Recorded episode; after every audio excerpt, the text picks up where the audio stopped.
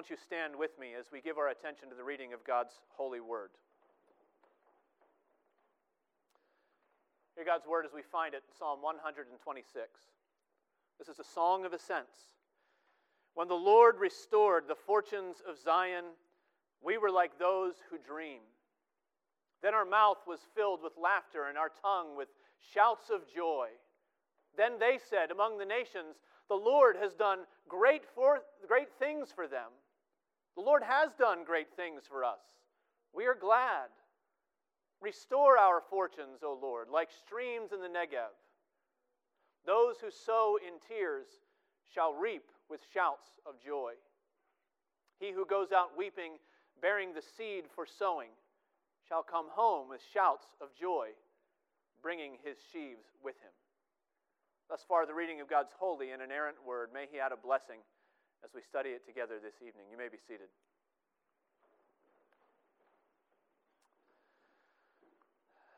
One of uh, my greatest joys in pastoral ministry is the opportunity that I get every so often to sit uh, with new members who are joining our church and to conduct membership interviews. And it might be that, that the new members are teenagers that I've known for a while and they're, they're Uh, confessing their faith for the first time. It may be somebody new to the church, but they've been a Christian longer than I've been alive. But I always love to sit with God's people and to hear their stories of of the way that God has called them to faith, the way that He continues to work in their lives. I love to hear their testimony of God's work, the things He's done, the things they're trusting Him for. If you've been or you remember being in one of those meetings with me, you know that all of those meetings begin with those same two questions. I turn to the folks who are sitting before me and I ask them, Well, tell us, tell the elders who are gathered together, uh, what the Lord has done to call you to faith in Himself, and then go on and tell us where the Lord is still working in your life now. I didn't, I didn't come up with those questions. They're, they're inherited, really. I, I open uh, membership interviews the same way that Pastor McGuire opened them before me. I learned them from him, and maybe, maybe he learned those questions from somebody else before him. But the, the beauty of these questions is not that I came up with them, not that they're unique or, or special to Redeemer. The beauty of those two questions in particular is that they encapsulate the experience of everyone who has ever been a Christian. Well, that's because as soon as we begin to trust in Christ, as soon as we begin to walk with Jesus, we begin to walk through what is known as the already and the not yet of the gospel. Stuck in the in between, as, as we look back, in a sense, to see what the Lord has already done for us. We look back to Christ and what what God has done through him, born of a woman, born under the law, to redeem those who are under the law. As we walk with Christ, we look back to, to his cross and to his tomb and to his empty grave. We look back to the circumstances in our own lives that the Holy Spirit has used to, to convict us of our sin and to draw us to faith. We look back to the time when our own sins were forgiven. We look back to to the time that our souls first began to sing for joy in Christ. Much of our walk with Jesus is, is looking in the rearview mirror, as it were, to remember what God has done for us. But He also has us, the Lord has us walking with Him and looking forward to what He will still do. So we walk with the Lord, uh, looking to His promises, and He teaches us to walk in prayer. He teaches us to walk in reliance on Him.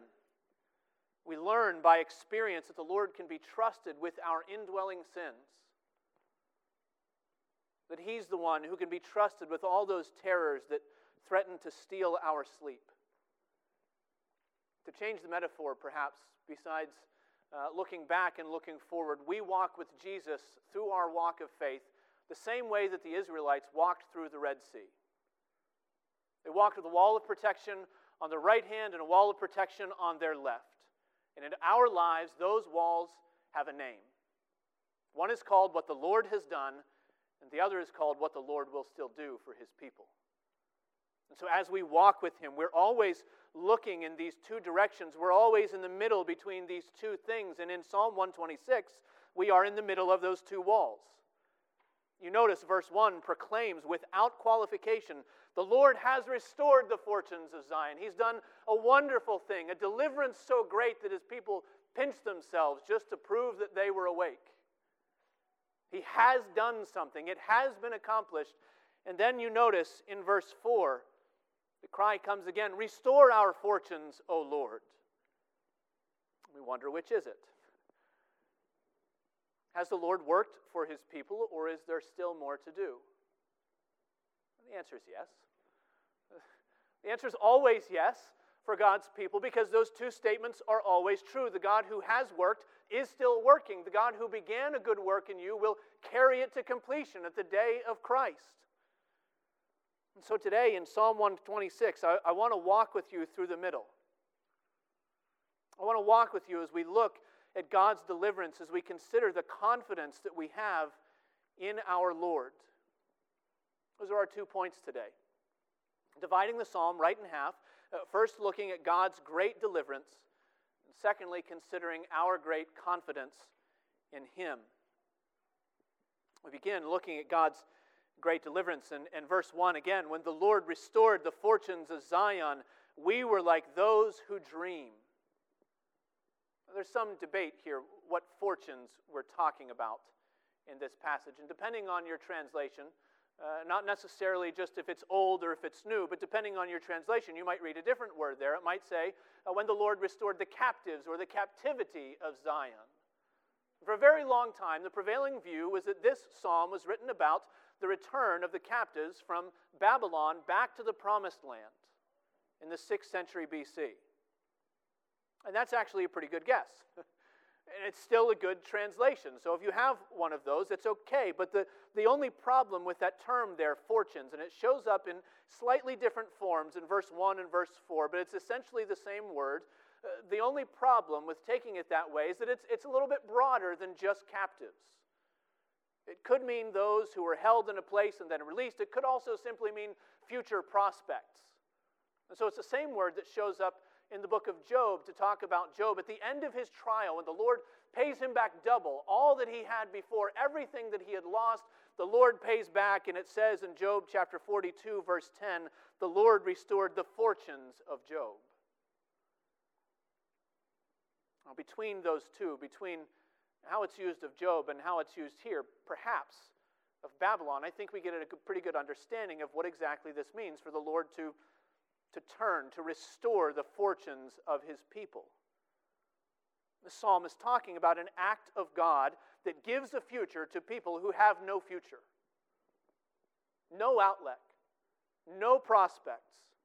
The Lord steps in. It is a divine reversal where the Lord repays all the years that the locust has eaten. It's a deliverance that's so sudden and so miraculous that it leaves the unmistakable imprint of the hand of God upon the lives of his people. And that's exactly how it was. In 539, when Cyrus conquered Babylon, and he declared that the Jews were free to return home. For 60 years, the people had been praying for just that release.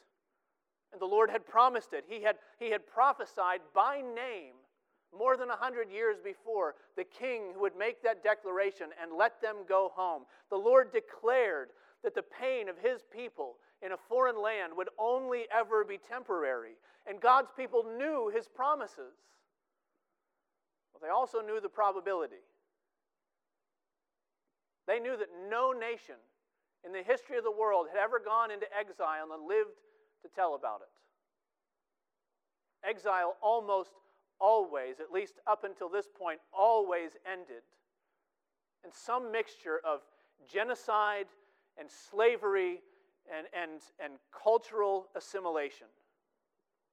And if you survived the deportation, you began to be conscripted to, to serve in another kingdom, to serve other people and their needs and their whims until your language and your religion and your national hope simply evaporated.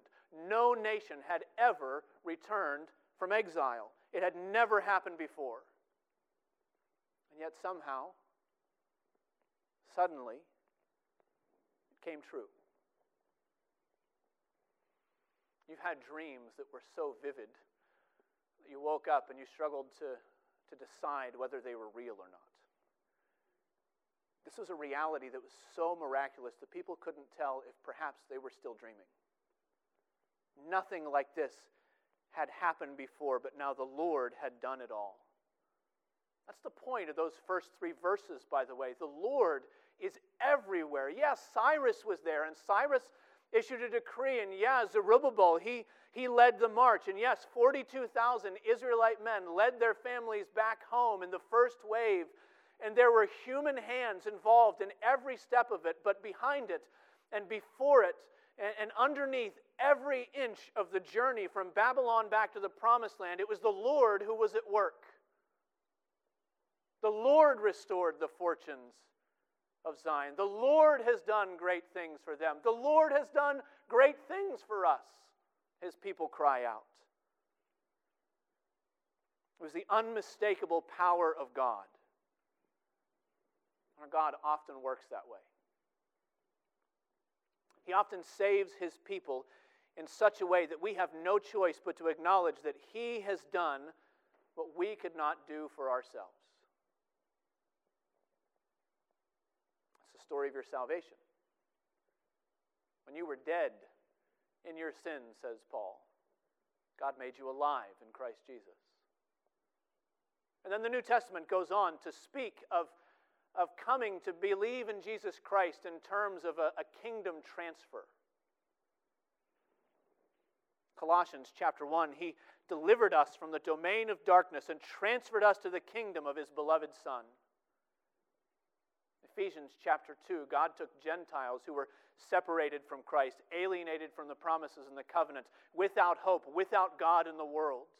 He did what they could not do. He, he made us, says Paul, Ephesians chapter 2, fellow citizens with the saints, members of the household of God. And do you remember the joy of first believing that God had done that for you? John Bunyan has a description of it in his allegory. He says, I saw in my dream that just as Christian came up with the cross, his burden loosed from off his shoulders and fell from off his back and began to tumble. And so continued to do until it came to the mouth of the tomb where it fell in, and I saw it no more.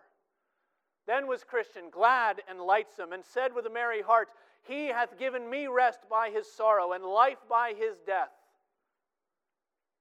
And then he stood a while to look and to wonder, for it was very surprising to him that the sight of the cross should thus ease him of his burden. He looked, therefore, and looked again, even till the springs that were in his head sent the water down his cheeks. You remember that first joy? When your mouth was filled with laughter, and your tongue with shouts of praise because the Lord had done for you what you could never do for yourself. The Lord is in the business of doing that. He makes a way where there is no way. He, he turns the most desperate situations into salvation stories. And if the Lord has done that for you, He's done it for some very good reasons. We find that in, in the psalm. The Lord has done that if He's if He saved you, if He's done this deliverance in your life, He's done it, one, to, to get rejoicing from your lips. Verse 2 Then our mouth was filled with laughter, our tongue with shouts of joy. Do you ever think about what it is that makes us laugh? Why we find some things funny? It's kind of a dangerous question. Uh, a joke uh, is a little bit like a frog, and you can't dissect it without killing it in the process. But when comedians, when, when people begin to dissect humor, why it is that we laugh at all, it's almost always has something to do with the element of the unexpected. It's a little bit of a surprise. It's the last thing you expect. And in, in the context, it, it seems almost absurd and it, and it catches you off guard. Well, the return of the captives was like that. And so is your salvation. I bet it was that way, whether it, it really caught you off guard or, or whether you sort of eased into it like you do into a pool that's a bit too cold. Whether you saw it coming a long way off the entire time you were, you were being raised in, in a household where your parents taught you the gospel and you saw it coming, and, and one day you looked back and you realized, wow, I, I should have expected that, but somehow I didn't. And somehow it's more wonderful than, than I thought. The Lord loves to take us by surprise. He loves to fill us with joy and with laughter in what He alone is capable of. He does it to put praise on our lips, to get rejoicing from His people. He also does it to get recognition from the nations. Don't you love it when God works in the lives of His people and even the unbelievers sit up and take notice? Don't you love when God has a way in the lives of his children that, that even those who do not believe in him can't, can't help but feel attracted to what's happening over there, to what the Lord is doing somehow in their life, in your life? Maybe there's a woman, she's in your neighborhood. You've had friendly conversations with her, neighborly conversations with her for 15 years. Your kids have, have grown up together. Seems maybe every other week you stop and you talk, and, and you've had opportunities to witness to Christ over those years, time and time again, but it never really sunk in. And then finally, you notice that, that her mother is getting older. She's dealing with dementia, and she's, she's bringing her into her home. She's going to be long, begin that, that long ministry of caring for the woman who cared for her. And when the difficulty of it all gets to be too much, she remembers that you did the same thing for your mother not too long ago. You brought her into your home and you, you gave four and a half years of your life trying to help her maintain her dignity, trying to make sure that she was cared for. And it wasn't always easy, and sometimes it was exhausting, and sometimes you felt angry, or you felt guilty, or you felt plain tired. But now your neighbor remembers something of the conversations that you had back then and how you were always saying that the Lord was strengthening you and giving you compassion and making you kind toward your mother. And in her worldview, she didn't even have a category for that sort of thing. But now she's stepping into that same ministry that you had, and she's beginning to realize well, maybe this is what she's been talking about all along.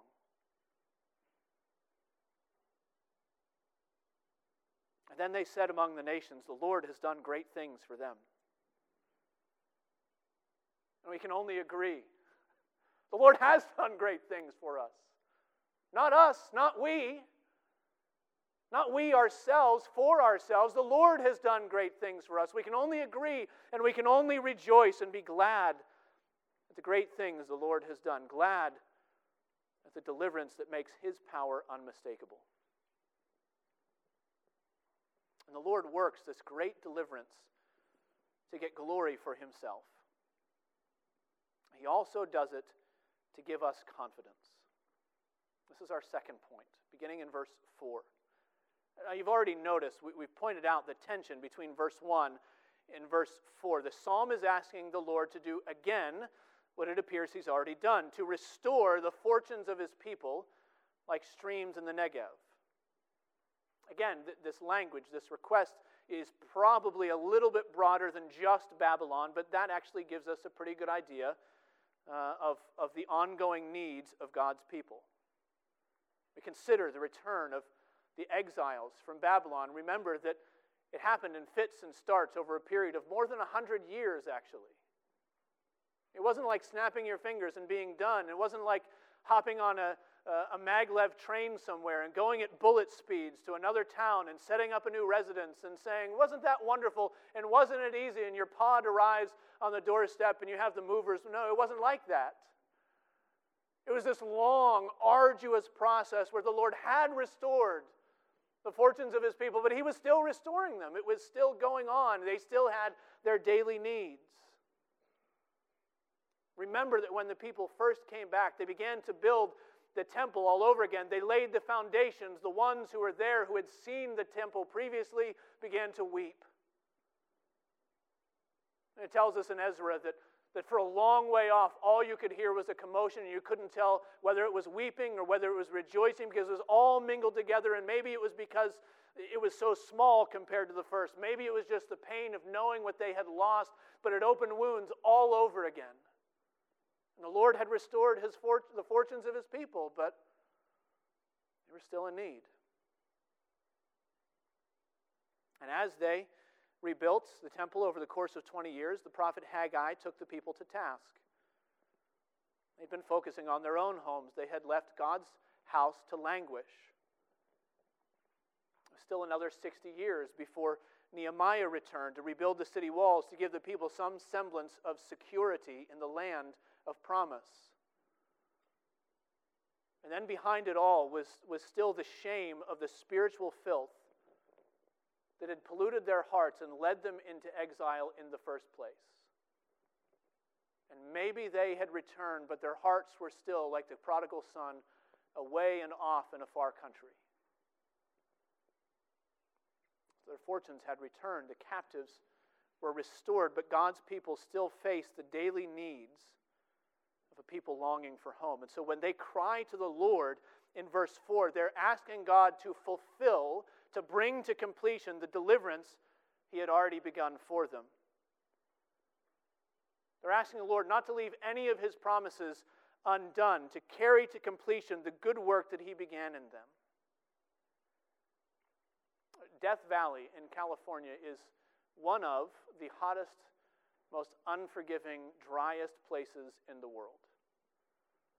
It feels hot outside in Massachusetts right now, but the average temperature in July, the average high temperature in Death Valley is 116 degrees. Well, it's a dry heat. It's still pretty hot, 116 degrees. In 1913, the highest ambient temperature ever recorded on the surface of the earth was recorded in Death Valley at 134 degrees Fahrenheit. It is a desert of deserts. Yet, about every 10 years or so,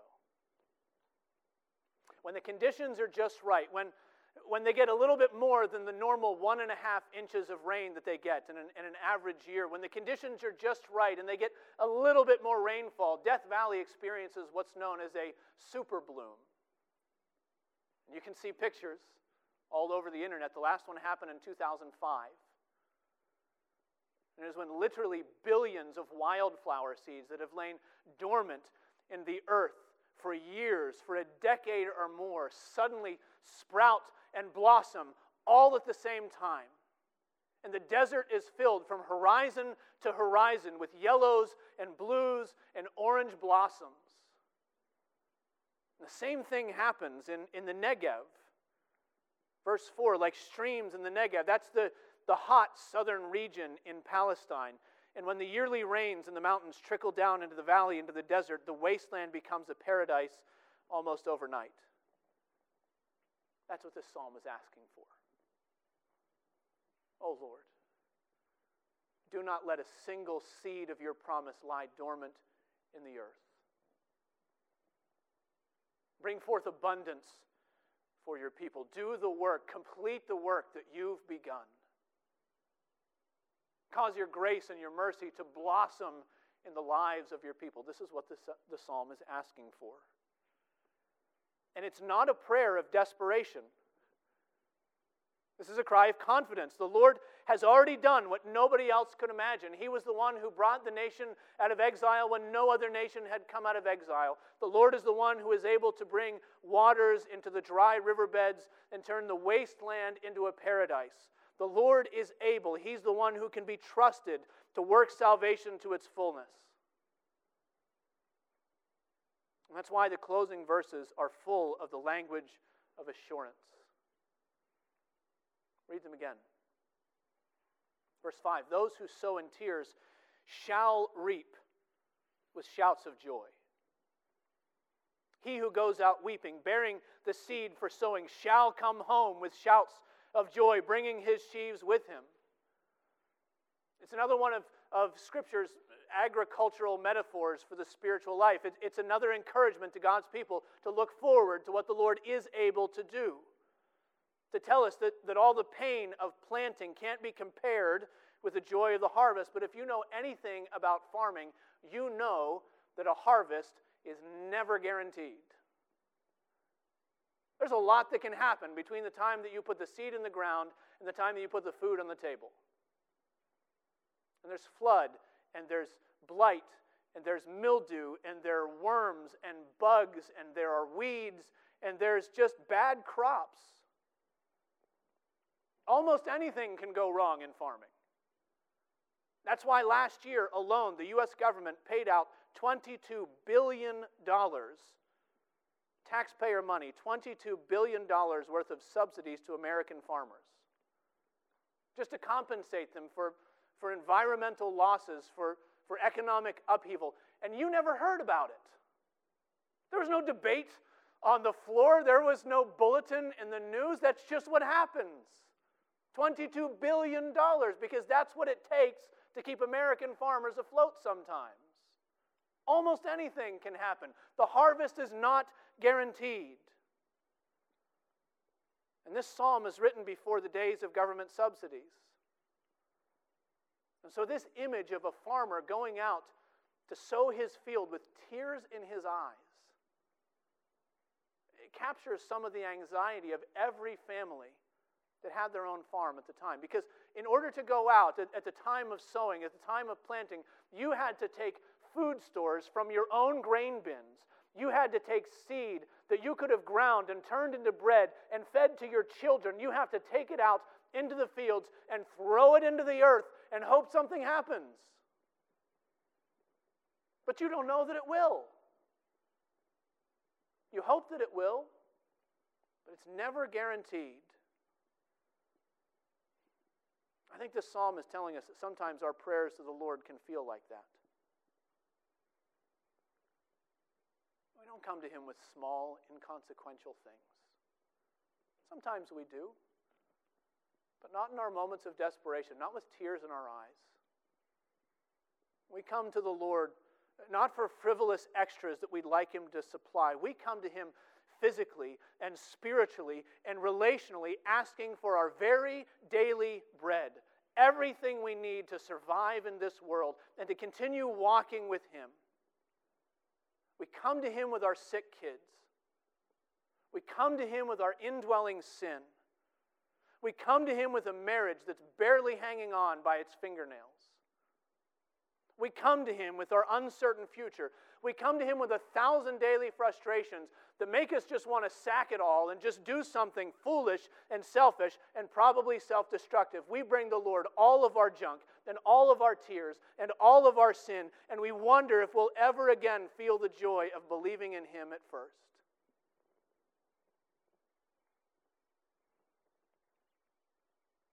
And this psalm is calling us to trust the Lord without reserve. take those prayers and those tears and to bury them into the soil of God's promise, of His ability. Not wondering if maybe the Lord might be able to do something, but trusting in Him. Trusting that with the Lord, this harvest is guaranteed. We don't know the timeline. And we don't know the particular outcome, if it will it will end up in a harvest the way that we want it or the way that the Lord has it better for us than we could imagine. But we can trust the Lord that He is able to turn our weeping into joy. We can have great confidence in our God. But how can you know that? How can you trust that?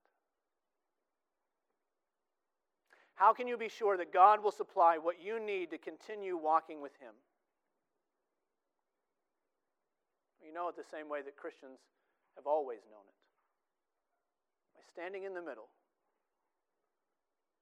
You know it if you're able to look back and, and see that great deliverance that He has worked. You know if you can stand in the middle and look back to the cross and to the tomb and to the empty grave. You know that if you know that in Jesus Christ the Lord has worked a deliverance that you could never work for yourself.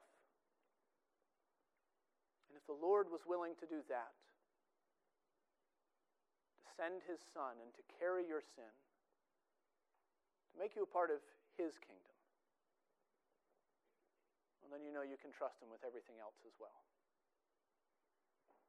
Dear brothers and sisters, we can have great confidence in our God. And our confidence grows as we understand His deliverance for us. Won't you join me in prayer? O oh Lord our God, we pray that you would show us more of Christ. Show us more of your gospel goodness. Show us more of your mercy. And when we are faltering, when we are tempted to stray, when we come to you with tears and a hopeless situation, may we rest on the gospel that you, who did not spare your Son, but gave him up for us, you will surely give us all things needful in him as well. Lord, grow your people in faith and confidence in your delivering power. We pray in the name of Jesus Christ our Savior. Amen.